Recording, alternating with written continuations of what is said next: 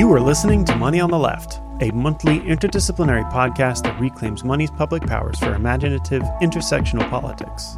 Proudly presented in partnership with Monthly Review Online. Benjamin C. Wilson, Taylor Reed, and Max Sussman joined the podcast this month to discuss their forthcoming co written essay, Food, Money, and Democracy Cultivating Collective Provisioning for Resilient and Equitable Communities of Work. Inaugurating our new journal, Money on the Left History, Theory, Practice, their article politicizes what Sanjukta Paul and Nathan Tankus term coordination rights across monetary and production sectors, and focuses on the coordination of food systems in particular. Wilson, Reed, and Sussman argue that coordination rights are fundamental to the process of building resilient communities, determining whether social provisioning systems are collective or concentrated. Throughout the conversation, Wilson, Reed, and Sussman consider several promising cases for collective provisioning, which prioritize democratic participation and eco social stewardship over the austerity and profit maximization associated with concentrated industry. Such examples include La Via Campesina movement for food sovereignty, the Black cooperative movement in the United States, and restaurant reactions to the early days of the COVID 19 pandemic. Lamenting the failures of such models when faced with systemic illiquidity, our guests also importantly extend collective coordination principles to monetary systems, exploring small and medium scale monetary experiments that use food systems as a way to build community capacity. It's a wonderful interview and an even better article, which we highly encourage you to check out at moneyontheleft.org later this month in the new journal, Money on the Left History, Theory, Practice. Thank you to Ben, Taylor, and Max for joining us, to Nanin Kula for the theme tune, to Megan Sauce for the graphics, and to Mercedes Olin for the transcripts. If you'd like to support our work at the Money on the Left Editorial Collective, please visit the link in our show notes to head to our Patreon and become a monthly subscriber. Max, Ben, and Taylor, welcome to Money on the Left. Thank you. Great to be here. We've invited you all on the show this month for a very special reason. You three have collaborated on the very first, the inaugural peer reviewed article to be published in Money on the Left, the journal. And the title of that article is Food, Money, and Democracy Cultivating Collective Provisioning for Resilient and Equitable Communities of Work. So, first of all, thank you all so much for this really great article and congrats uh, this was a anonymous peer review process and uh, i think we can say there's probably nothing wrong with saying that the anonymous reviewers were very impressed with with the piece, and uh, I think the editorial team was as well. So we can't wait for listeners to read your piece. So while we don't want to spoil it exactly, we do want to kind of give a sense of what's coming. And I don't know if there are, and maybe we, uh, listeners or anyone else on the call can correct me, existing journals that do this sort of thing. So we're experimenting. We're glad that you're experimenting with us. But to kick things off, uh, would each of you mind telling us just a bit about your yourselves, your your professional and personal backgrounds in ways that that may be relevant to the stuff that we're discussing vis-a-vis your article? We don't have an order pre-selected, uh, but Max, Ben, or Taylor, would you kick us off? Just tell us a little bit about yourselves and, and your work. Well, maybe I'll go first. we know you. Uh, yeah, Ben, you're the easy one. You've been on here yeah. twice, right? Uh, so yeah, this is my second together. appearance on Money on the Left, so I'm, I'm really excited about that. Um, I am an economics professor uh, currently at SUNY Cortland in the Finger Lakes region of New York State. Uh, I study food systems and monetary systems, and I'm always looking for ways that I can teach students doing by creating learning by doing opportunities, applied and service learning, and things of this nature. This paper is kind of the confluence of like all the things that I really enjoy about the academy, about teaching, about learning, uh, and about you know trying to make the world a better place through public provisioning and education, etc. So maybe I'll I'll pass it on to Max next to well, um, let's see where to start. I've been um, I've been a chef my whole life, and that is primarily uh, what I'm doing here. Um, I started cooking when I was in college. I was studying uh, American Studies at the University of Michigan, and I got into cooking because I really enjoyed it and um, as a job in college to to make some money, and I basically just never really stopped. Um, I uh, worked in Ann Arbor, Michigan for oh good seven years or so, and then moved to New York and cooked there. And um, I've always been uh, interested in food and sort of um, everything that goes into it. So when you're a chef, uh, you pay attention to where your ingredients are coming from, and you pay attention to like um, the farms that grew them, the seas that produce the fish that uh, that you're eating, and the people that grow the food. And um, I should say, not all chefs do that, but they probably should. And um, I uh, always so these things were always super important to me, and um, as I started to uh, kind of go further in the career, um, I ended up uh, working with a group of like-minded chefs in New York um, and helped found a group called FIG, which stands for Food Issues Group. Uh, catchy name. Um, and um, we formed this group as like a sort of a education and action group for chefs and restaurant professionals who were interested in some of these social justice issues, environmental issues, uh, workers' rights issues that aren't commonly considered part of, say, the food media uh, landscape. Um, let's see. So that that was a big part of what I've I've done, and then um, I moved back to Michigan uh, just before the pandemic, and then I sort of left being in a day to day restaurant environment, and I started basically working for myself in that environment.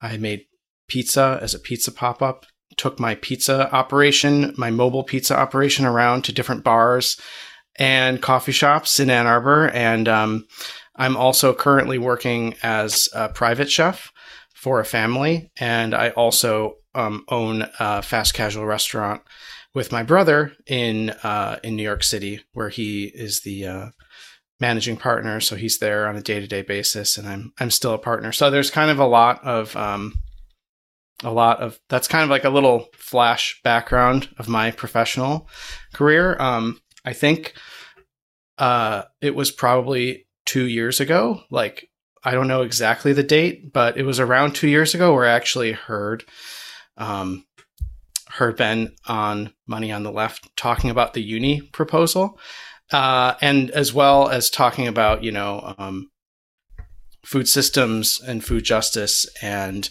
how to sort of tie all these issues together. And uh, I had just kind of stumbled upon MMT in that moment and heard the podcast, and I um, reached out and we started a conversation that kind of led to, I think, led to us all being here today. So, a roundabout answer to that question. You told told uh, told us not to be uh, brief, so there you go. Don't be afraid. Yeah, tell, I, I, I'm also like your your mic sounds amazing. What what, what are you rolling with there? It's a um, Audio Technica mic. Nice. I'll send you the link after. podcaster right. to podcaster. I'm glad I got it yeah. in the right spot too, so that's good. Yeah. Hey, I'm Taylor Reed. I'm an associate professor of applied food studies at the Culinary Institute of America and uh, I always have to tell people that even though I work at the Culinary Institute of America, I am not a chef. um, I teach farming and food systems, uh, farm to table. Uh, I teach a lot about the connections between the restaurant and the rest of the world. I teach topics like climate change and food waste. And my my research interests, I think, um, like my background, are pretty eclectic. I've I've um, I've studied beginning farmers and organic farming standards. Um, I've also done some work on um, farming and foraging and food insecurity in the zombie genre. And um, more recently, I, I've been pretty interested since coming to the Culinary Institute four years ago. I've been really interested in um, in thinking about what chefs do and and why they do um, the things that they that they do and, and we can talk about this in a little bit like my one of my initial interests that um, we were originally going to study was chefs' motivations for including foraged foods on their menus. I'm really interested in foraging. Um, I love that there's this new kind of um, resurgence of interest in foraging.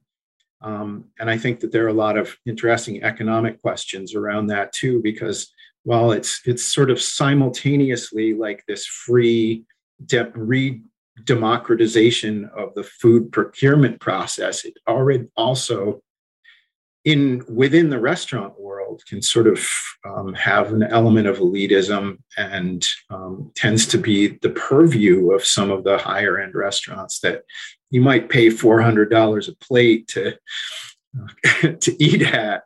So I, am still really interested in in that question. Um, but uh, we, we kind of drifted toward uh, toward COVID because I guess when we first got together, we were we were going to ask that question, and then this pandemic hit, and it just didn't seem appropriate anymore. It seemed like there was another much bigger question that was a lot more pressing, you know, because not only was the pandemic sort of the dominant piece of the news cycle at that time, but um, we were all seeing what it was doing to the restaurant industry and um, calling up chefs and talking to them about something other than COVID seemed, um, it just didn't seem right. It didn't feel right at the time.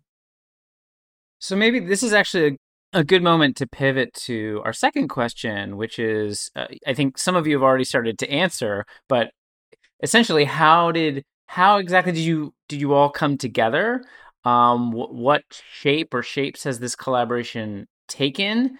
Um, what do you guys what do you guys talk about? What do you what do you guys um think about together and how are you learning from one another? Just tell us about this kind of process and how it's unfolded.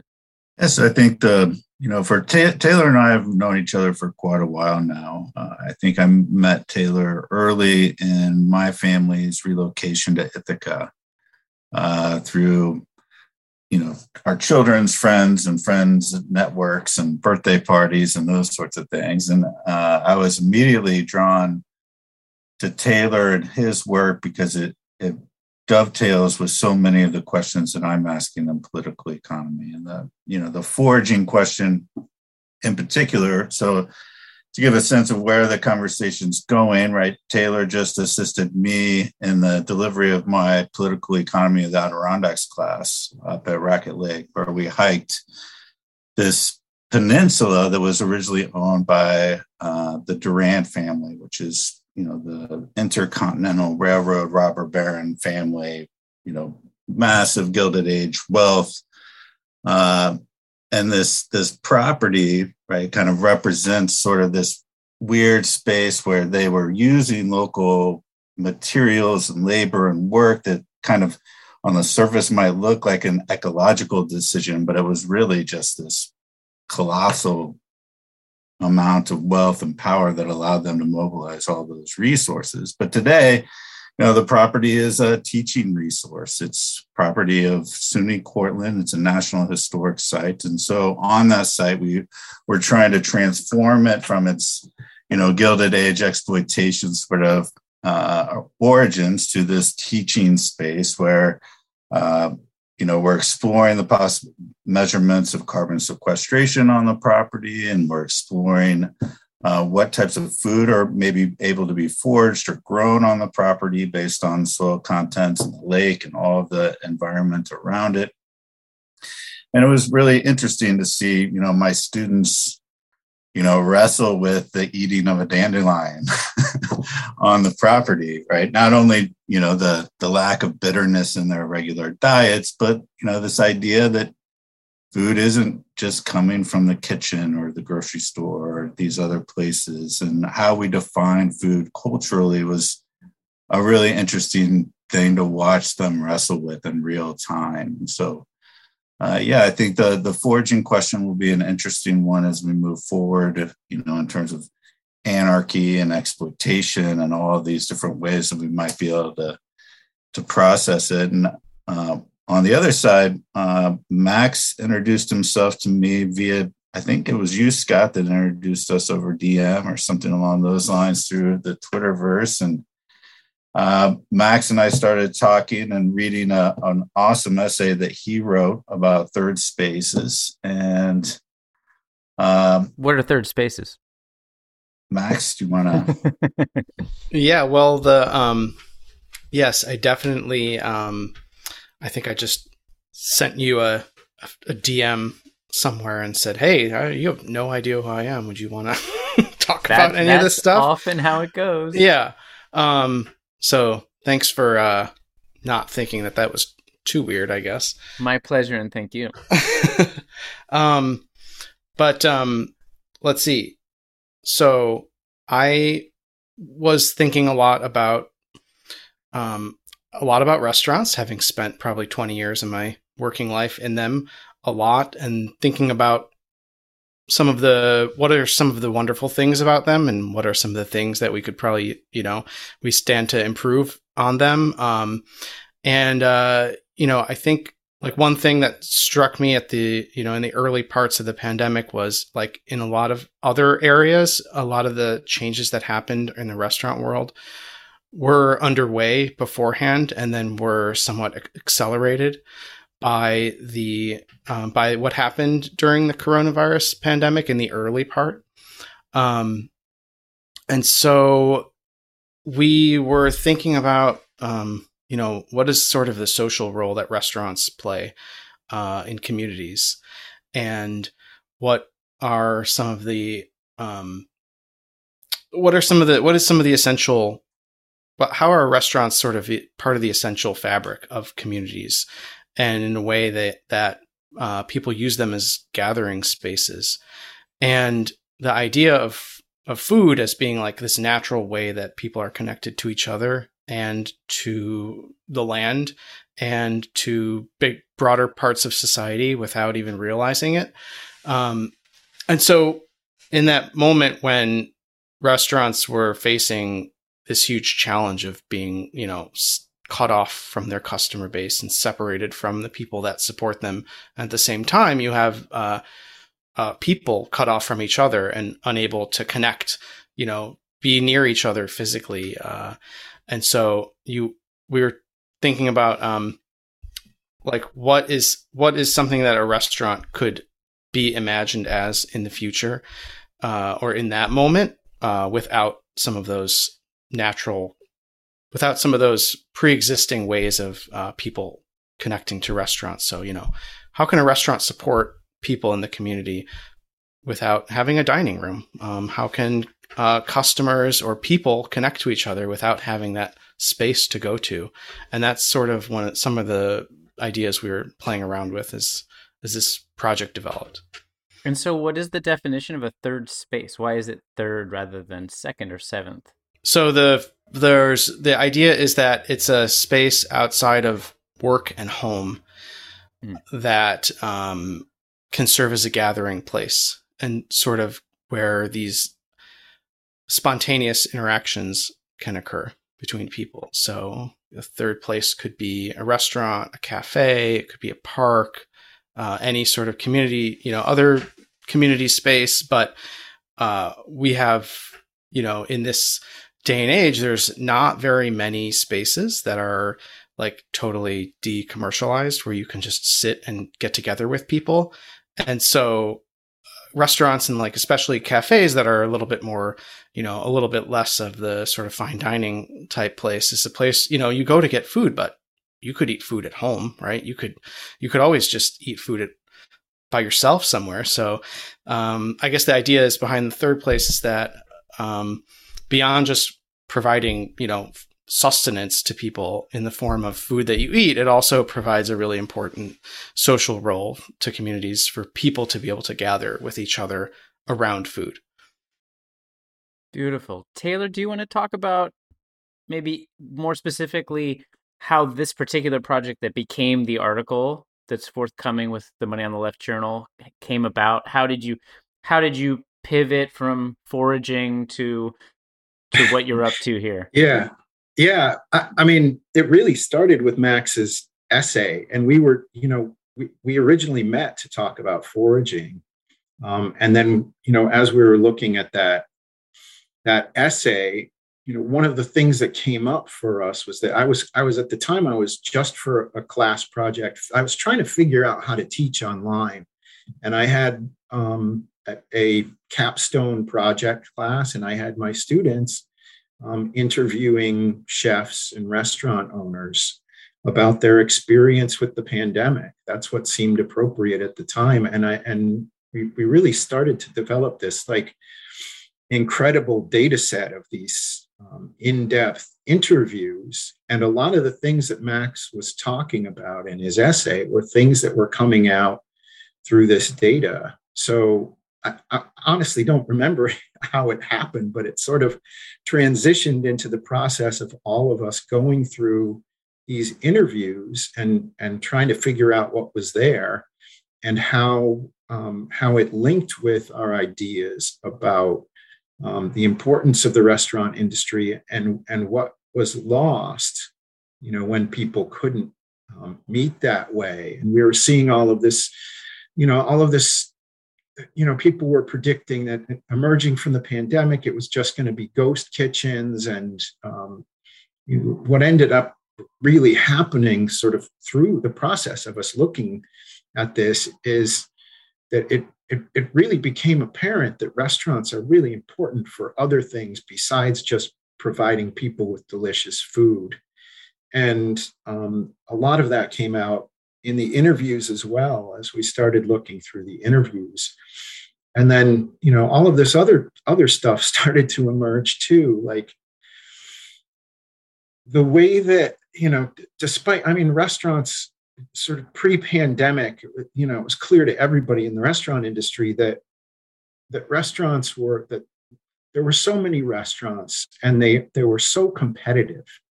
Um, you know in a way that like often they're on the same street in the same building you know they're they're competing uh, like for customers on a you know on a daily basis.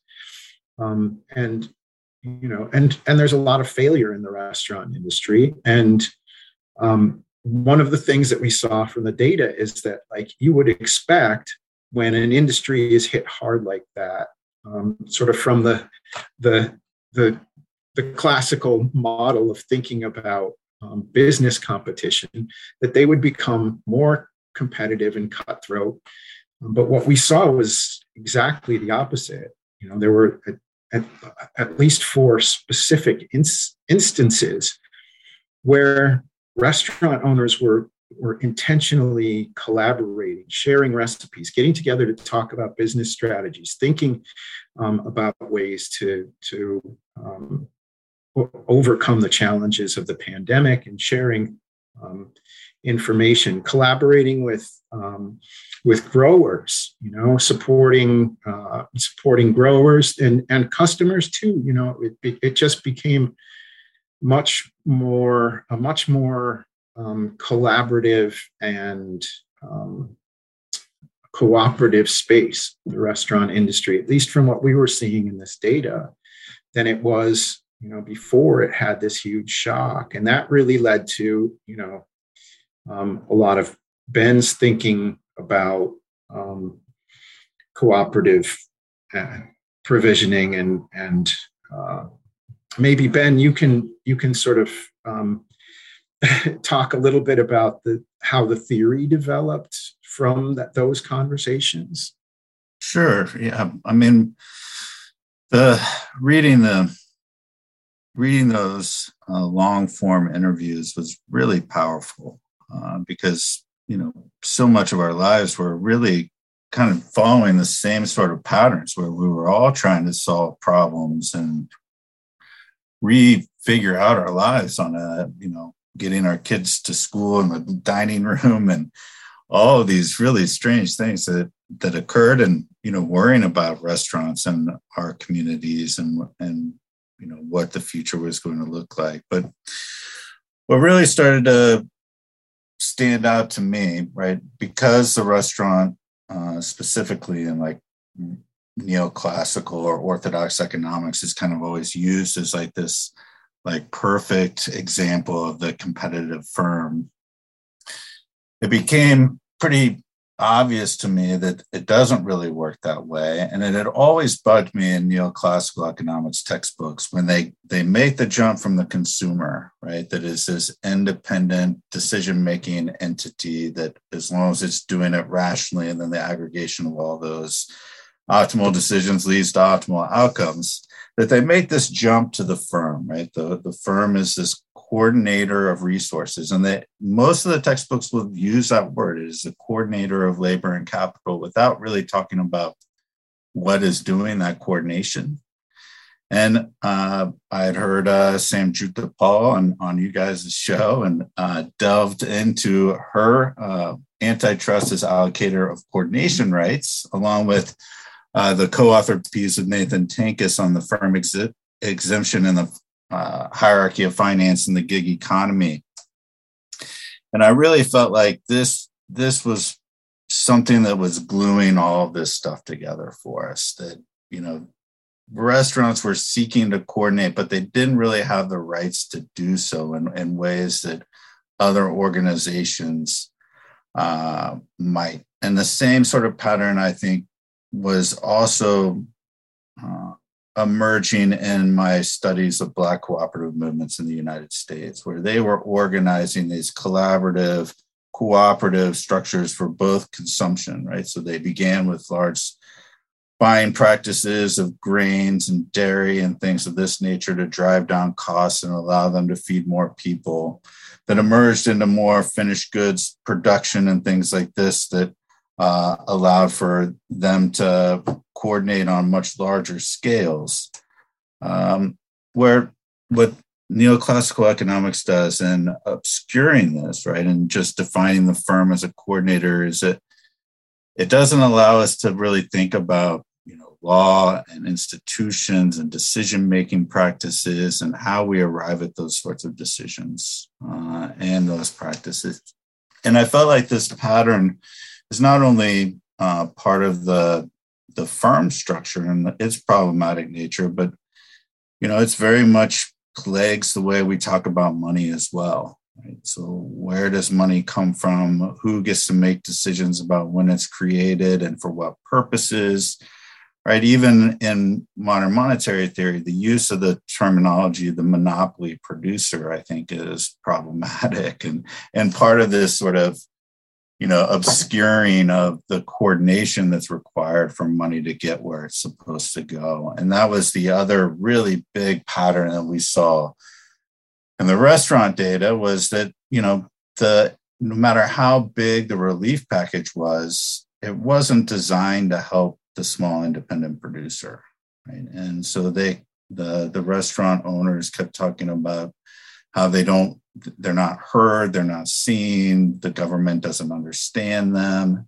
And so this fit really nicely into sort of this bigger question that I've always been interested in since the, my time at UMKC and studying modern monetary theory and the jobs guarantee is maybe coordination rights, when we start to break this down, can really contribute in the way that we understand something like the jobs guarantee in a, a more tangible way, right?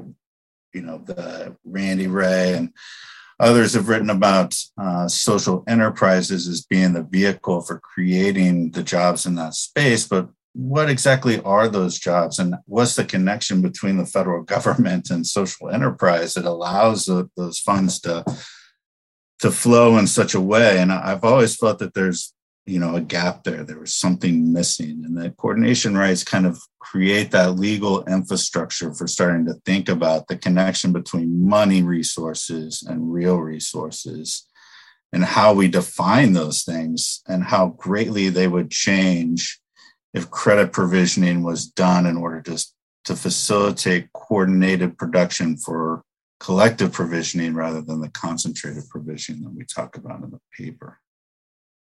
So let's roll with that. What what what might it look like if those coordination rights? What obtains? What possibilities are become possible in that context? So, so I think Um, Max, do you want to talk about your friend's restaurant group in Ann Arbor? Uh, I think that that's kind of a nice vision to get that conversation started. So in Ann Arbor, there's a a, a very well known and beloved uh, group of restaurants called Zingerman's, and um, so it was founded uh, over 25 years ago. Started as a small deli, and then they realized that they could that they wanted to make better bread than they were getting, so they started a bakery, and then they decided they wanted to source better dairy than they could find, so they started a creamery, and um, they then they wanted to open another restaurant, and they started roasting coffee, and uh, now there are multiple uh, businesses that are sort of all supporting each other. Um, they're all each other's customers, and they are uh, raise the they raise the profile of each other and support each other, and they also um, allow. Uh, they can get a lot more done as a bigger institution than as any of them could get done as an independent restaurant on their own.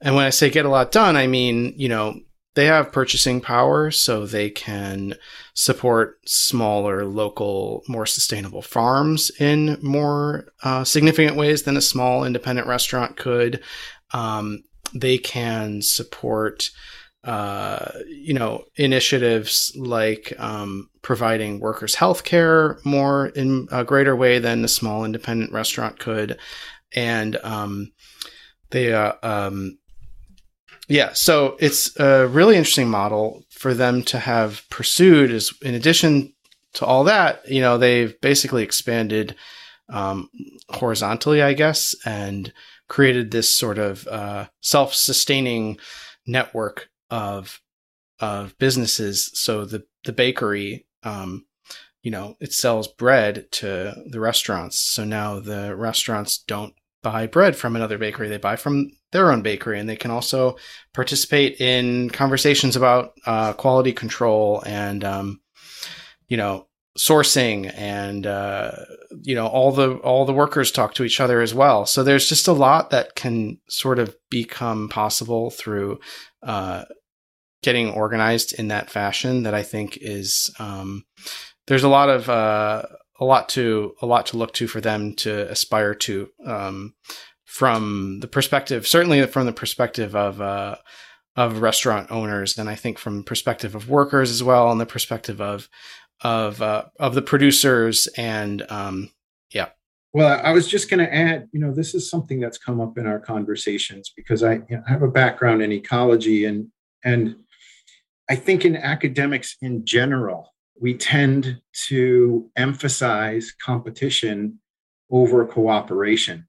Um, and and there was a, a, study that came out a few years ago looking at um, the the number of papers uh, in ecology that are emphasizing competitive relationships over cooperative relationships, and it's astounding the difference. But in nature, cooperative relationships are actually more important. The more diverse an ecosystem is, the more total productivity there is because it's it's cooperation that actually is the, the dominant um, mode of, of interaction. And I think that we see the same thing in economics. We see the same thing in the restaurant industry, even when there isn't sort of the, the intentional um, setup uh, cooperation like Max is talking about with Zingerman's.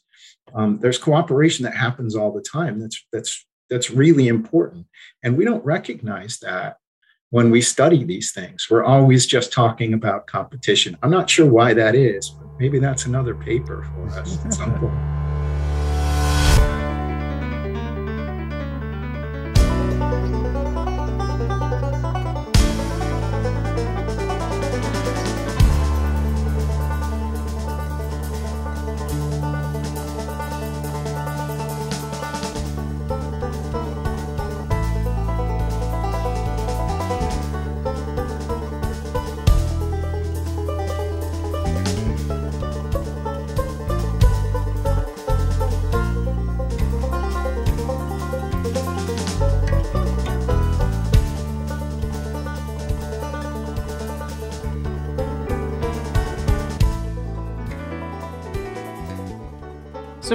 I'd really like to have you guys uh, elaborate your uh, the critique that frames your paper. I think you're doing a lot of positive work and work with counter examples that I want us to get into, but you also level a pretty a pretty strong critique at I guess we could say dominant models, right? The firm model and the firm exemption, which Ben has already kind of spoken to, but maybe we can say a little bit more about that. Um, and then what Ben brought up and what you call in the paper a concentrated provisioning system, right? So I think I, I get the sense that you're you're calling out uh, entities in the world that that actually are concentrated systems, right? Concentrated provisioning systems, but then you're also critiquing the models by by which we understand them. So what what's going on with these two terms and maybe you can give us a little a little taste of um, some of the industries or histories that you critique in your paper so I, I think I'll I'll start. I'll give sort of the, the basic idea behind it, and then I, I, think I'll pass it off to to Taylor to talk a little bit about industrial agriculture because he really captures you know the dangers and the problems that uh, are created when we concentrate provisioning specifically in our food production system. Uh, but you know the neoclassical story that I was critiquing before um, it did. It wasn't always that they just assumed that this coordination would occur. Um, one of the more seminal articles uh, by Coase in 1937, "The Nature of the Firm," asked a very specific question: Why do firms exist? Because it is a, an ontological inconsistency to go from the individual to this the thing that they just call the firm.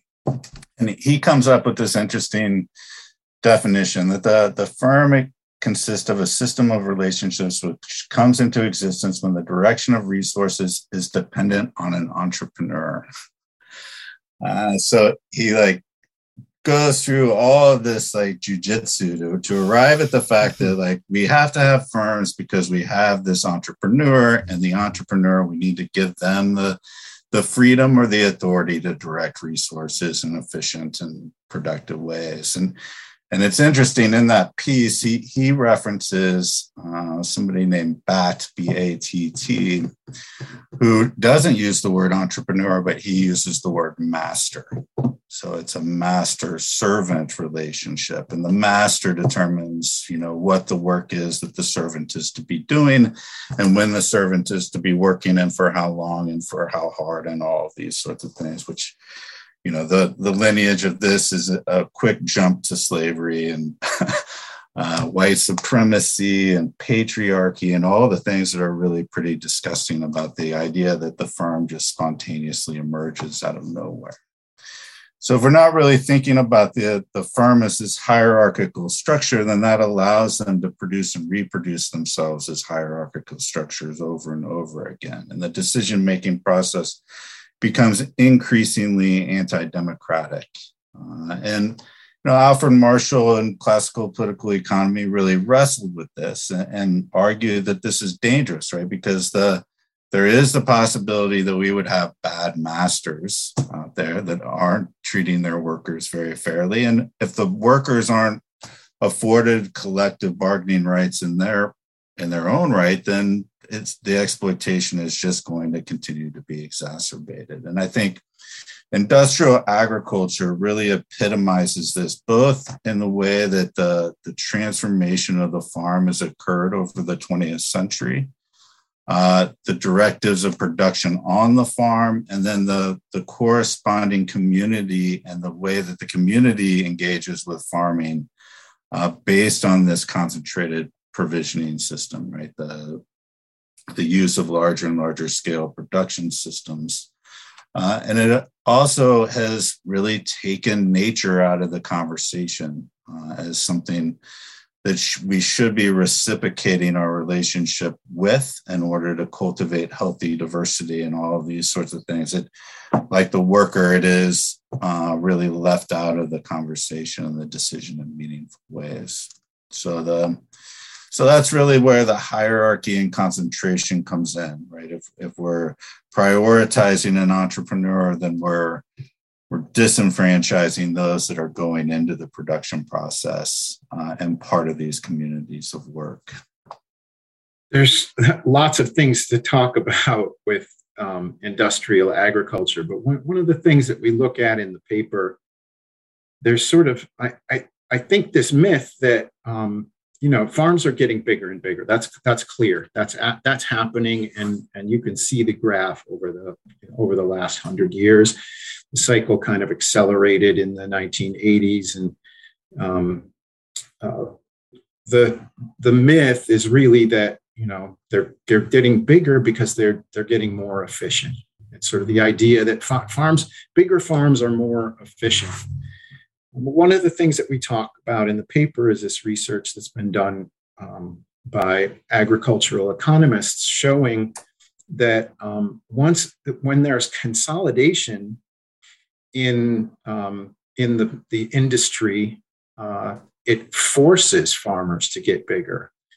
And so they've they've developed this measure that shows that the that um, basically once once the four largest firms have at least 40% of the market they're basically able to set price and so in and concentration in the you know in the in the meat packing industry is is way above that i think in cattle it's like in the 80% or something like that and in pork it's in the 60s and and um, in chicken you know it's up there as well and so what's happening is that you know when the firms are able to set price, they're always going to push. Um, they're always going to push price down because then they're able to sell more. So, so farmers that, and I'm making these numbers up, maybe they were making a thousand dollars per beef cattle before, and now they're making a hundred dollars. They're forced to get bigger. There's no other choice in order to make the same amount of money um, that they that they had uh, been making before from a smaller number of cattle. And so there's this this idea is that the idea that we've been told is that farms are getting bigger um, in order to increase efficiency, but they're really getting bigger in order to maintain, um, you know, maintain their meager profitability. And um, that's just one of the things that we talk about in the paper. I think, you know, in the, the bigger idea, it sort of goes back to the the complexity that we were talking about before. You know, we, we, farms have been um, increasingly forced to specialize. There's no way to be. I mean, it's hard to be a huge farm. It, equipment is so expensive and so specialized, and do a lot of uh, do a lot of different things. And I think that we we see sort of the breakdown of cooperation within um, rural cultures when you know when uh, the farms get so big that that basically you know towns can't exist anymore. You can't have a school district within the county because you know all of the landowners have um, thousands and thousands of acres. And um, and there there are lots of um, there are lots of pieces to it like that. The less the less cooperation that there is the more dysfunctional the biological system is and the more dysfunctional the social systems are. Max, what's your uh, experience in the industry and and um, yeah, can you can you flesh out some of some of that? Yeah, and I just wanted to go off of that and say that you know we're accustomed to thinking of of consolidation as being something that is inherently causes a lot of these problems. But if you go back and look at the restaurant industry, it's definitely an industry that's by and large pretty unconsolidated. It's a collection of many, many, many independently organized entities. And so then you realize that, well, that doesn't necessarily inherently solve any problems either, because regardless of the size of the organization, there's all these problems that are being caused to the environment and bad working conditions and et cetera, et cetera. So, um, I, I think that thinking about, uh, the coordination rights framework is so important because it doesn't necessarily refer strictly to things like size as the determining factor as to what you know what things are going to be like. And it allows you to really think about things more qualitatively. Going back to i think question you asked before about what does this allow us to envision uh, you know what new possibilities does this allow us to envision is sort of you know rather than say a relief package that's based on like a certain dollar amount you know we could imagine a relief package that has the creation of new institutions that would um, you know help us create food based solutions to the climate change. There's like any number of ways uh, to the climate crisis. Um, you know, there's so many ways that we can imagine working together to solve those problems. It's hard in a lot of ways because uh, restaurants are generally so discreet. You know, they're oftentimes separate. Maybe you have a couple of chef friends that you know, or you know, you're a big chain and that's like a whole other sort of type of relationship there. But um, I think you know, by and large, when you people are when people interact with food, um, it's at the sort of at the end of the supply chain. Most consumers are not seeing all these things, so I think that's why, uh, for me personally, it was like really incredible to be discussing these issues uh, with Ben and Taylor because you know I my whole life I've been seeing things at the end of the supply chain, being like, well, how can I impact the world in a positive way? And it's like, well, it's actually really important to um, to go up the supply chain, learn about more about the institutions that exist that are sort of in, impacting things and that create the conditions that you're facing instead of necessary instead of just you know you know, so at the end of the supply chain, you're just kind of tinkering around at the at the margins, and there's not too much you can do um, in terms of impacting the bigger picture of the of the food provisioning system. Um, I think that that's not to uh, to uh, belittle any of the really incredible work that's happening right now around like workplace democratization, which is something that we're seeing a lot of, which is really really incredible and should be celebrated. In the workplace democratization, um, the, vis-a-vis the, the the sort of need to go up the supply chain and think about coordination is interesting in the context of a restaurant. I feel like um, where it seems like the default, at least in terms of stereotypes of how restaurants work, is is hierarchy. Right? There's a chef, and there's a vision, and everyone sort of executes on that vision uh, and and you know others support that. Uh, I, I guess I'd just be interested, and and maybe we don't spend too much time on this, but but maybe Max, your kind of observation about how a restaurant works. If there's anything that we can abstract or or pull from that to help us understand better what what like the benefits of coordination, like how that might be more efficient than something like executing on a single entrepreneur um, sort of restaurant group uh, like Brinker International or something. Uh, Chili's, shout out. Um, uh, there's a busboy there, first job, but uh, but yeah, I mean, uh, it it seems like your your experience uh, in the restaurant space as a third space, which interestingly I think also functions importantly, as you've talked about it, as a second, like a, a, a place where where second shifts are carried out, where people come and do their interpretive labor about what's going on at home. There's also, having worked in restaurants, like the people who are there have to frequently find their own third space, right? Mm-hmm. May, whether it's the bar next door or down the street or whatever. Um, a lot of lot of stuff to chew on there. But what what can what might you be able to sort of pull from your experience in the restaurant space to to help us understand coordination rights. I think. well, I mean, I think we could probably talk about we could talk about restaurants for for as long as you want, but um, I think that there are um, I think that there are restaurants are there's a lot of different kinds of restaurants. There's a lot of different kinds of people that work in restaurants. Um, as a by a, a very large caveat, but um, yeah, I think we can see the usefulness of structure in terms of a hierarchy in a lot of restaurants. And then at the same time, the potential for that structure to become toxic and to create uh, help facilitate exploitative relationships and um, you know create uh, situations without any accountability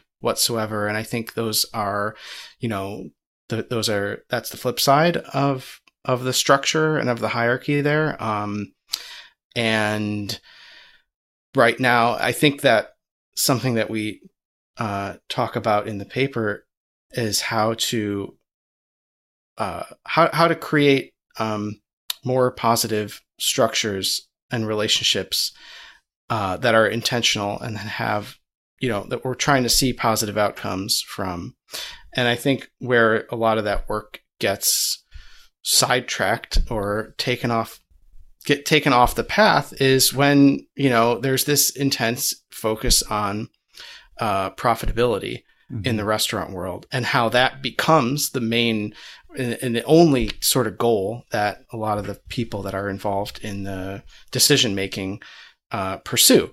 And they aren't even achieving it but they think that they think that that's the only thing that they need to be doing and focusing on. And um, you know once those two things clash in the current system there really isn't much to talk about. You know, if you if you have a great idea, then "Oh, that's cool," but oh, it's going to cost it's going to cost too much money.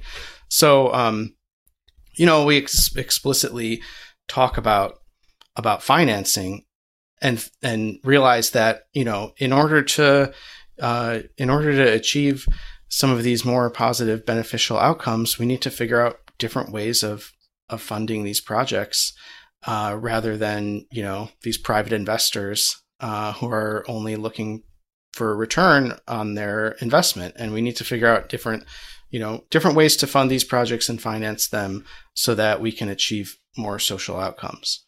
Otherwise, it's just going to be, uh, oh, you know, run this special and keep your food costs below 28% and, you know, send the dishwasher home because it's slow. And, you know, it's the same old mm-hmm. stuff that is going to be happening all the time. If all we have to go towards is some sort of um, you know, artificially constructed uh, bottom line on the P&L.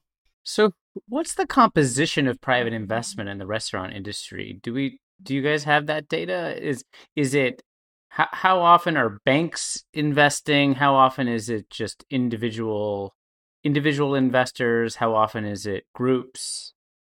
If you don't, that's fine. We can skip this question. I don't know the answer to that. Okay.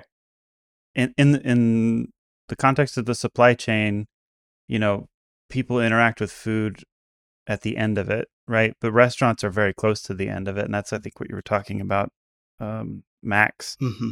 It's it, it's natural that the squeeze of those sort of if we had four groups that are at 40% setting the price like they they they own 40% of the farms they're setting the prices that squeeze is shaping and determining what's happening to that dishwasher at nine o'clock when it slows down in the dining hall, right? So, yeah, and I just think that it's such an important piece to the puzzle that I, um, I think it would be like I think it's such an important piece to the puzzle for people that are in restaurants to make those connections too, to realize, you know, what's happening I guess the I guess further up the supply chain is the way that I mm-hmm. think about it. I'm sure there's other ways to frame that.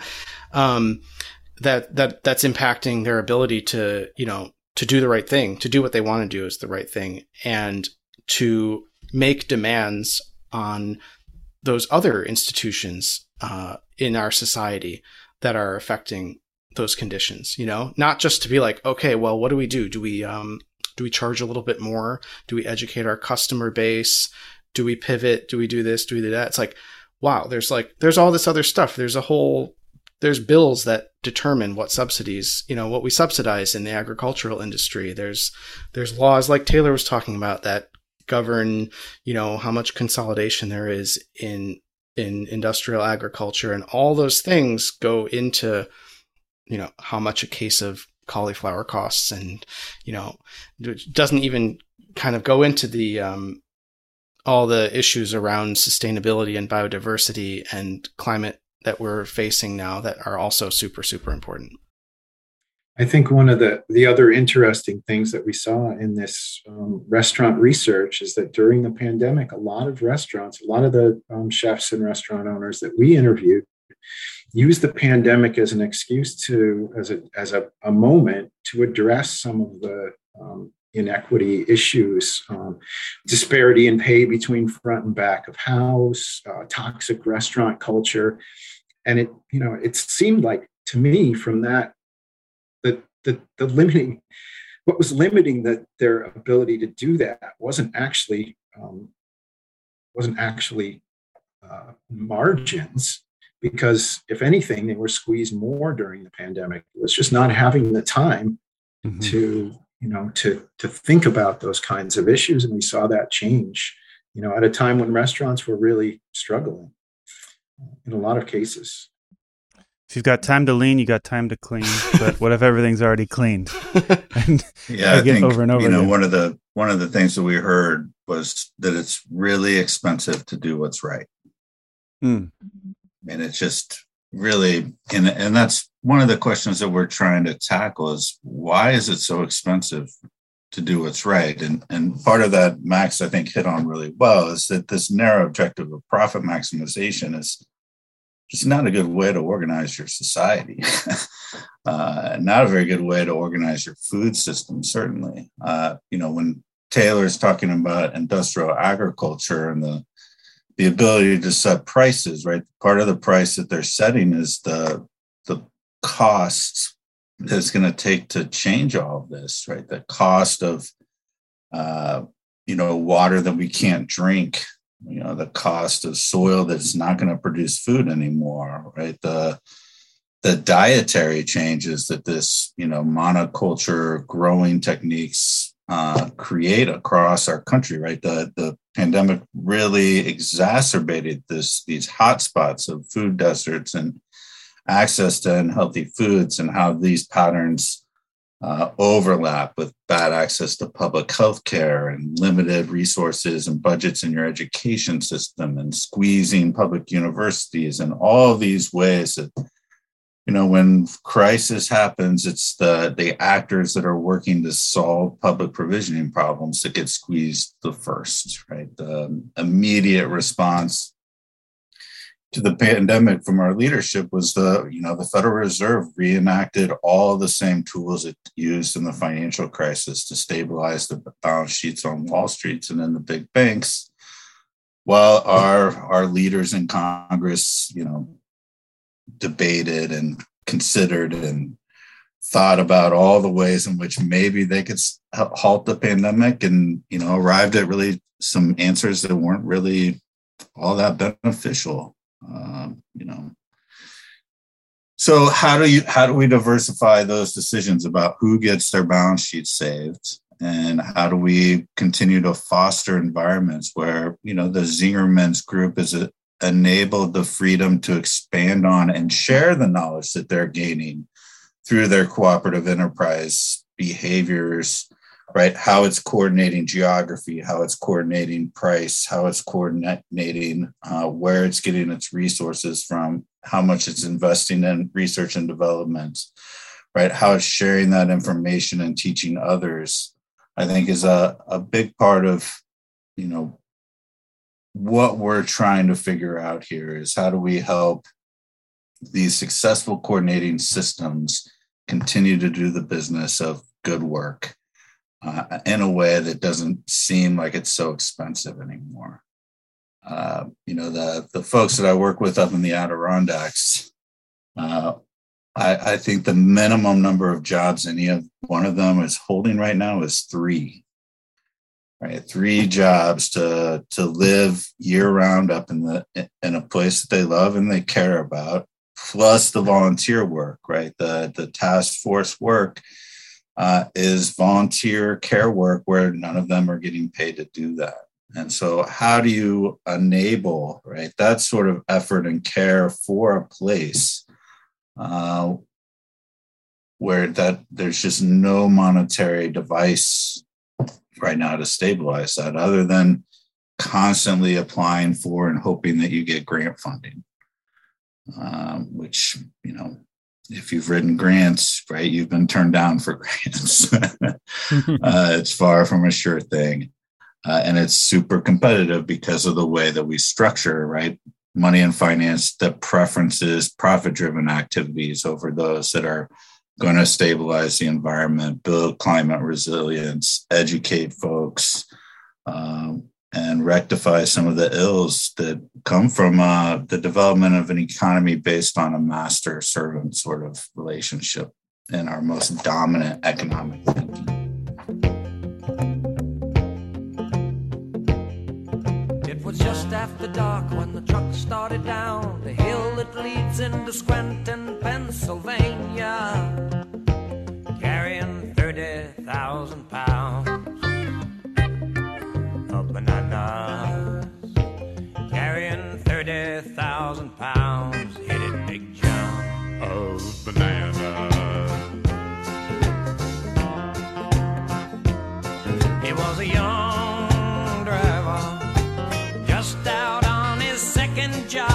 was carrying the next day's pasty fruits for everyone in that cold scarred city where children play without despair in backyard So I want to tee up uh, a question about the positive alternative financing model, public provisioning of money, of liquidity model that you all are proposing. That's really, I think, the the heart the heart of this this paper.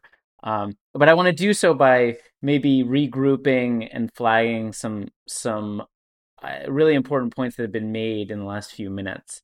So one is, um, while the you know various industries, the the agro industry and the restaurant industry may be driven by greed. Um, what I also am hearing from you all is that the an equal problem, if not worse problem, from your all your all's perspective, is the austerity of a profit driven model, right? And it's the austerity of the profit driven model that makes everything so quote unquote expensive in a relative sense that often can feel absolute. And then that austerity creates a number of what feels like forced choices down the supply chain that while as taylor says none of it is absolutely determinative because in the midst of an economic crisis we see the restaurant industry actually making things better. Nevertheless exerts all kinds of pressures that that might be you know, might feel actual um, but might just be ideological or emotional um, and and that and that kind of thing and then I guess another thing that I'm hearing you all saying is that as we think about um, whether we want to use the vertical metaphors or not, um, um, we can obviously use other ones, as Max is saying. We think about up and down the supply chain. It's absolutely necessary to think of not just the first kind of material producers, but to think about liquidity and to think about money at the apex of the supply chain, which doesn't mean that it's the only causal force, but it is certainly a major one. So, um, I guess with with all of these aspects of the problem in mind, what it, what are you proposing uh, would be another way forward that wasn't profit driven, that wasn't austerity grounded, and um, wasn't passing along these uh, unhealthy forced choices and anti democratic forced choices down uh, the system? Uh, so you guys want me to take this one? well, um, you know the way the way I see it is that we've got to relearn how to use money, uh, and one of the one of the things that you know we hear in the media right now, especially around the question of inflation, is that money needs money needs to be tied to real resources. What better way to tie money to real resources than into our food system, right? To, to start with sort of specific uh, spaces of production where we can more closely link uh, those resources to the money creation process. And so in order to help relearn how money works and operates, I think we need to to enable people to set up and design and experiment their own monetary systems, especially around things like, uh, you know, the restaurant group that Max talks about, the Via Campesina and its food sovereignty efforts that explicitly declare a set of production goals and objectives that are beyond profit and really don't even include it. Like I, I think the triple bottom line narrative of social enterprise is is a dead end, right? It, uh, you know, whenever you have this triple bottom line where you include profit, community, and environment in a crisis, you're always going to have to fall back toward, you know, keeping your doors open, kind of thing. And then you spend all your time trying to find the money uh, instead of actually doing the the work that that you would like to be doing. Uh, so, you know, allow these folks uh, to find community uh, organizations. We we target anchor institutions, even though they've kind of received a little bit of a pejorative sort of kind of connotation in other writings. I think you know universities, hospitals, hospitals uh, systems. These are big things in communities that aren't just going to pick up and move uh, and at the drop of a hat that have a relationship with their community that are already connected to all sorts of different production systems that makes sense to be issuers of these sorts of credit provisioning opportunities to emphasize environmental production, emphasize uh, mental health uh, initiatives, education, school districts, uh, all of these things because they're they're designed from the get go not to be profit driven, but public provisioning institutions. Uh, and so, how do we how do we begin to create goods and services outside of you know the profit driven motive? Uh, is something that we've got to learn how to do and, and learn that there is another way of producing and doing things for each other that makes life easier and, and not so expensive. And um, and I, I so yeah, I mean we've given banks the run of this experiment for you know a, a hundred years now, right? With the idea that we will finance at infinitum, you know, these profit-driven activities, and we'll underwrite this activity uh, for anybody and everybody to the point where they're now underwriting activities that aren't producing anything, right? It's the shadow banking and uh, the invention of, uh, you know, the secondary markets and shadow markets and all of these things that aren't really driving actual production. So maybe it's time to start reorganizing this in a, in a different way to, you know, allow folks the opportunity to produce robust, healthy food systems locally to figure out how it is that they want to make sure their kids are all feeling healthy uh, and getting the care that they need, uh, and so on and so forth. So, you talk about in the article some kind of possibilities that exist in some fairly recent legislation that's been proposed but hasn't been passed per se. Uh, and then you also talk about kind of bottom up community complementary currency options. Can you potentially speak to those two models? Yeah. So, you know, La Via Campesina, I think is we, we start with that as our example of food system change uh, because it it's international in scale and it sets forth a, a goal and an agenda that is sort of macro, right? So culturally appropriate foods for everyone.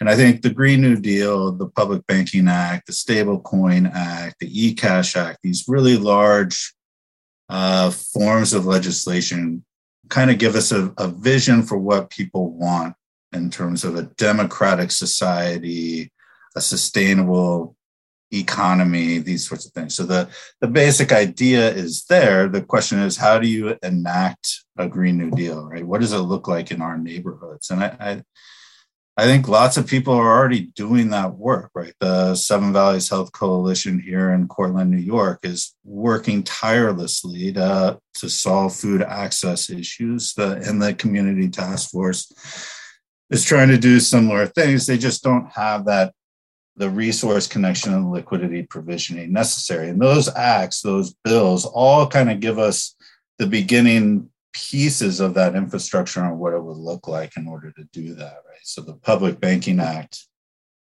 in particular, I think could be used to license things like universities and hospital systems and school districts to provision for themselves to ensure that you know we don't go through this sort of austere terrible decision making crisis where we're sending kids back into a classroom too early or we're not supporting teachers uh, adequately enough or um, yeah just um, the shortage of the provisioning of healthcare such that some communities are just so much harder hit by a pandemic than others because they just don't receive the the standard of care that others do. Uh, we really don't have to experience that sort of inequity if we are designing public provisioning and monetary systems with the idea that we don't have to engage in that sort of behavior anymore. And I think, well, I wanted to, Scott, I wanted to go back and answer a question that you asked earlier, and it might fit in now or it might fit in at that point. But um, you know, you asked how restaurants are financed, and I think it's relevant. I think it's a really important question. Um, so, you know, generally speaking, small restaurants are financed through, you know, smaller investors. You know, they're considered called friends and family for the most part. So they're people that are connected to the people that are going to be the operators of the restaurant, and they're, you know, it's it's through networks that already exist, which tend to favor you know power structures that already already exist around you know race and class and gender and other um, other hierarchies. And as the as the restaurant itself gets bigger, then you would tend to also you know comparatively comparatively start to source your financing from bigger institutions as well. So you might then go to a, an investment group or um, if you're going to be a multi-unit operation, it might be private equity that's financing it, and then there's um, you know at some point you might get a bank loan, but it's not really a common thing. Uh, I think probably due to like the high failure rate of restaurants, it's not a really exciting thing to give a loan for. Um, but a lot of a lot of uh, restaurants will have lines of credit at the bank after they're operating. So just to tie it all back into that, I think, um, you know, one way that we could create, uh, the one way that we could make it easier for people to do more good things with food projects is to make it easier for them to access uh, credit and capital to make these projects happen. And that can happen like in a lot of different ways, right? That could happen through changing laws. That could happen through, um, you know, as we know, banks are are licensed agents of the government that make decisions based on certain sets of criteria. So, um, and it's it's been uh, something that people have been calling for in in in wide in, in all areas, right? Like uh, make access to credit easier for uh, you know businesses, you know people of color run businesses, for example. Um, so we could also similarly call for uh, access to credit to be made easier for um, for restaurants that fit a set of criteria about how they uh, treat workers and how they're organized internally and how they relate to the their local economy and how they source uh, source their products and and all that kind of stuff. And then um, the other thing I wanted to mention was that um, so like Ben was just talking about um, the interrelatedness of of institutions, especially you know anchor institutions and the role they play in their local economies. Um, uh, not just uh, not just hiring workers but you know making their own procurement decisions. And so one thing that uh, is important in in the food uh, in the food world is for say schools to be uh, changing how they source their products and they have contracts that they sign with um, you know big often really institutional food service suppliers that are definitely not thinking about sustainability, not thinking about workers' rights, and not thinking about a lot of these issues. And so applying pressure, uh, applying pressure there, which is something that, you know, is, a, is something that, you know, say parents could do if they have if they have kids in a school, um, or students could do if they're at the school, and, and and applying pressure for these institutions to make their purchasing decisions uh, more responsibly and to not so that's something that's always been happening, but also to apply pressure to sort of perhaps create more new institutions that are interrelated and connected and can make these decisions together in, in local and regional economies can happen. Yeah, that's wonderful. I just want to add something that I think is I think we're all assuming, but we have no one's actually said it aloud, which is um if we say through the Public Banking Act establish uh um all kinds of different uh, bank licenses and, and banking and financial institutions in the public interest that have certain kinds of criteria, uh, and that some maybe are specially designated for regional and local restaurants, or maybe they specialize in a host of similar kinds of services like that. I mean, this I'm not an expert. I can't right. Um, I'll let the experts take it from here. But crucially, crucially, right, this access to credit a need not be something like a traditional loan, right? Where precisely one has to um, drive the business forward through the motive of profit in order to repay the loan. So that's the first thing. Maybe some of it is a loan, some of it is a grant, maybe maybe all of it is a grant as long as your obligation is a social qualitative and ecological obligation rather than merely a quantitative one. And then I think uh, secondly, thinking about the banking, the public banking system itself as being um, what we might call, using conventional language, perpetually in deficit, perpetually in debt to the society that it is serving. And that way, you reverse the kind of drain that that the private banking system creates, right? The private banking system says, no, feed me, feed me, or or we're gonna die. And everyone has to feed everybody else, or else every everyone's gonna perish. Whereas if you have a bountiful, you know, like like the Fed is, right? A, a bountiful source that says, um, no, you know, are we are we meeting the eco-social goals that we're after here? Then then you're really putting uh you know i i love water metaphors. Uh you're really putting a plug on that drain. I hate water. I mean it makes me think of the line you know that the public deficit is the private is the private surplus and it's like um you know as ben was saying we need to figure out ways to to use the monetary framework to do good things and to create pub things that have public purpose in in society, as yeah, you just think, described. I think we need to, you know, I love calling money an IOU, right?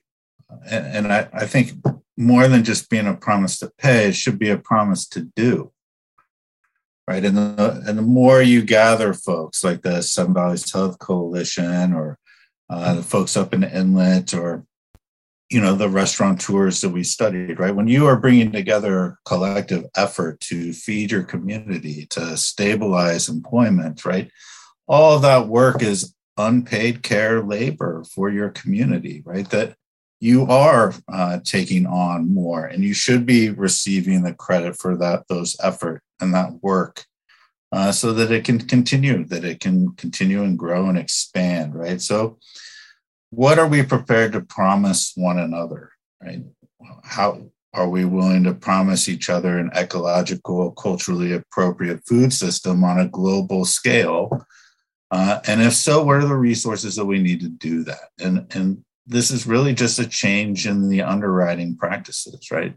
Max keeps bringing up standards or criteria right? We rewrote the book uh, all the books and created all sorts of coursework on underwriting when we changed mortgage lending laws uh, so that you know soldiers returning home from the war could buy new suburbia sort of tracts of land and houses right? Uh, it, this is the same sort of work that needs to be done. We need to to figure out how to underwrite uh, and to provision a healthy, sustainable, uh, and culturally appropriate food system at a at a global scale, right? And that starting there is a good place to you know expand into the other areas, right? A culturally appropriate and sustainable arts culture and healthcare and all the things that you know make life meaningful and useful and wonderful. Uh, that tends to get uh, crushed uh, by other things. Uh, I, I think something that really captures this was uh, on Twitter not too long ago. There was like this like kerfuffle about whether or not restaurants would exist under socialism. I was like, what? Like, where is your imagination, right? What you know why would people stop wanting to prepare foods and to do it in a in an interesting and artistic and opening and grateful way for one another right? Where would where would the, why would that experimentation and that desire to do things for one another disappear? Uh, I think McDonald's would disappear right under uh, you know sort of a this sort of public banking infrastructure, but I, I, think we would still have wonderful arts and culture experiences in our society, um, maybe more so and more readily available instead of having to sit by ourselves or you know on the couch in the dark watching Netflix. Right, we would be out in the public space watching performances and and have a much greater and larger third space for all of us to enjoy. Can I ask just Taylor, how much has the work you're doing in collaboration here informed your pedagogy? That's an interesting question. I mean, uh, wow, I'm going to have to think about that a, a little fair. bit. I, I think it, in so many ways, I think we sort of uh, artificially um, uh, segment um, economics and biology and you know, agriculture is one of the places where they come together. Restaurants is one of the places where they come together. And i spend a lot of time talking to my students especially my young students about you know the the, the interconnections between these things. And um, and the you know the for, for example, um, healthy soil.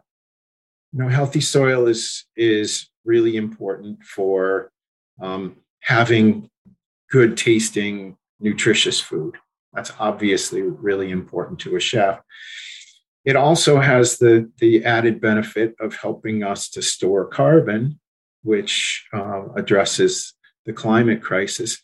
And we've seen from agricultural economics that it's also the best indicator that we can find for the financial success of farms. There's a there's an almost direct correlation between the percentage of organic matter that you have in your soil and the financial viability and resilience of the farm. And so, you know, I, I I've been thinking, you know, since having these conversations, a lot more about um, the the sort of artificial duality that we that we create between um, the, the various silos in our institutions. And i think food is a is a perfect place to start breaking those apart and making these these connections. Because there are some some very obvious and intuitive connections in the food system that uh, that that challenge this notion that these are all separate ideas and entities. And I think that's something that um, that that I've been able to bring to my classes and bring to my students um, in a richer way as a result of our conversations and, and as a result of our collaboration. Yeah, I think that's absolutely true. Um, you know, the the siloing in ac- academics work is is really detrimental. Uh, and so hopefully this this paper and some of the things that we're thinking about with food can can help us to start to break down uh, some of those false barriers between our our intellectual pursuits, and that's frankly why I was so drawn and interested in submitting the paper to you guys because I think you and the money on the left is really at the forefront of pushing the boundaries of interdisciplinarity and transdisciplinarity in, in really creative and amazing ways. And, you know, if you scan the references here, it's a who's who of people that have been on on this show.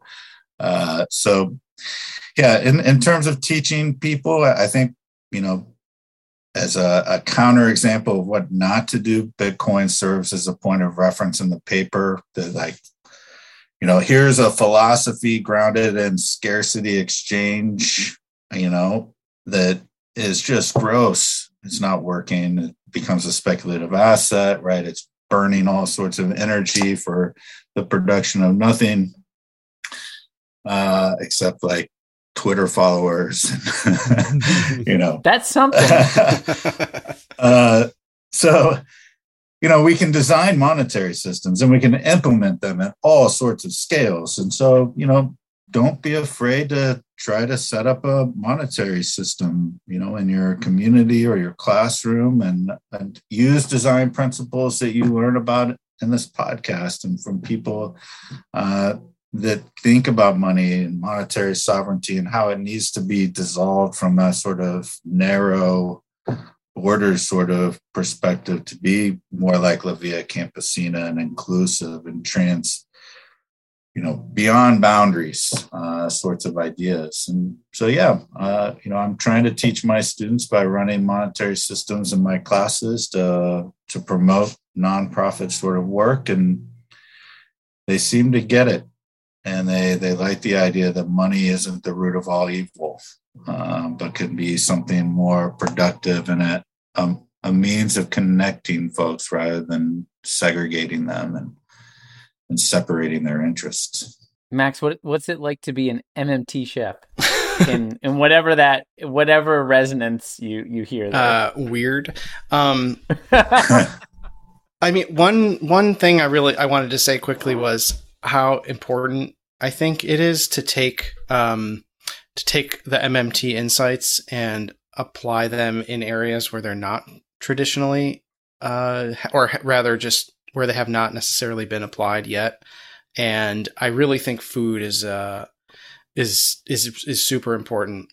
Um, and I think it's something that we have to do moving into the future. Things are going to get not great in a lot of ways uh, in terms of the climate there's some things that are kind of there's changes that are going to occur that you know despite our best efforts will probably result in things getting tough for farmers and for uh, for our food system uh, from coming from the land and from the sea. And it's going to change things a lot. So um, i think that we're going to find that uh, you know, communities that have sort of taken a lot of the MMT insights and figured out how to translate them uh, into uh, local and regional levels, it, it's going to be such an important uh, development.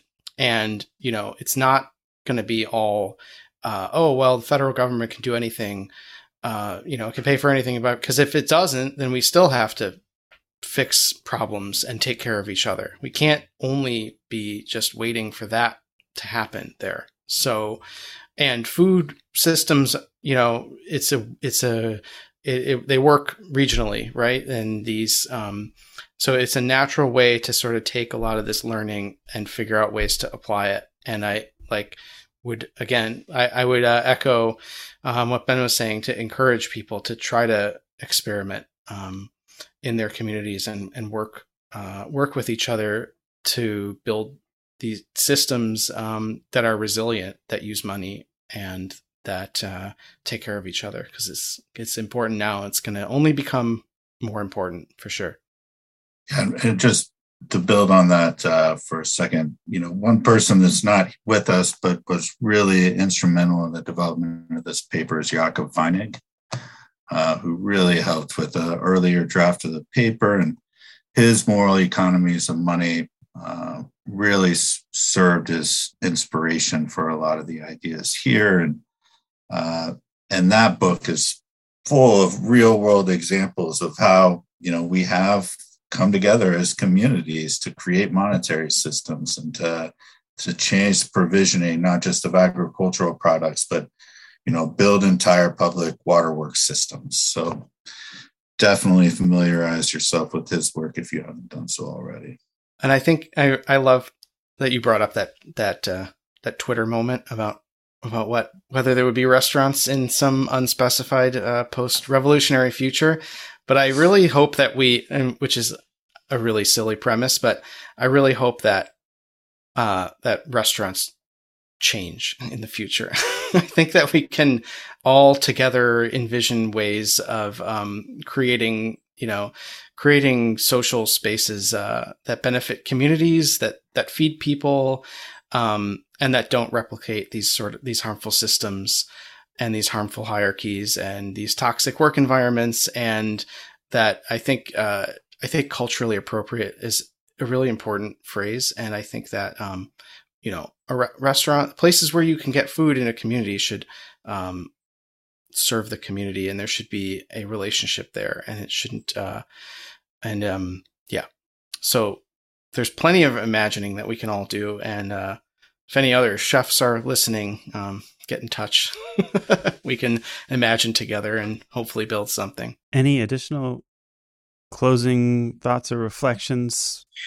Yeah, I mean, I think I, I, really think that we've covered a lot of ground here, and and you know that's been one of the really nice things about this collaboration is that because we come from different um, perspectives, I think you know a lot of the things that Max was saying about the restaurant industry goes for farming as well. We it's it's very clear that we need to change our farming system, and um, you know the environmental reasons are very clear, and the food security reasons are very clear, and the economic reasons are very clear. The the the crumbling of our rural communities, and um, I don't think that that we are um, as explicit about that in the restaurant industry. I think people, um, that critique has been made more powerfully about agriculture. But I think we also need to think about the connection between the two. I, I tell my students all the time, you know, restaurants drive the, the they drive the, the agricultural system that we have because restaurants are the end users. And we've told farmers for the last uh, 100 years that what's important to us in restaurants is cheap food. And I think that we need to start changing that um, conversation and, and thinking about how to send farmers a different message because farmers will respond. If, if, if what's actually important is flavor and nutrition and a healthy environment and healthy water, sorry, Scott, then, um, then that's then then farmers will respond um, to that. And so um, I think we got to keep in mind that that that connection within the food system. You know, these aren't isolated enterprises. Food, food um, is one interconnected web of activities, people, culture. Well, that's a beautiful place to, I think, stop. Ben, Max Taylor, thanks so much for writing this piece. Thanks so much for joining us and for this wonderful conversation.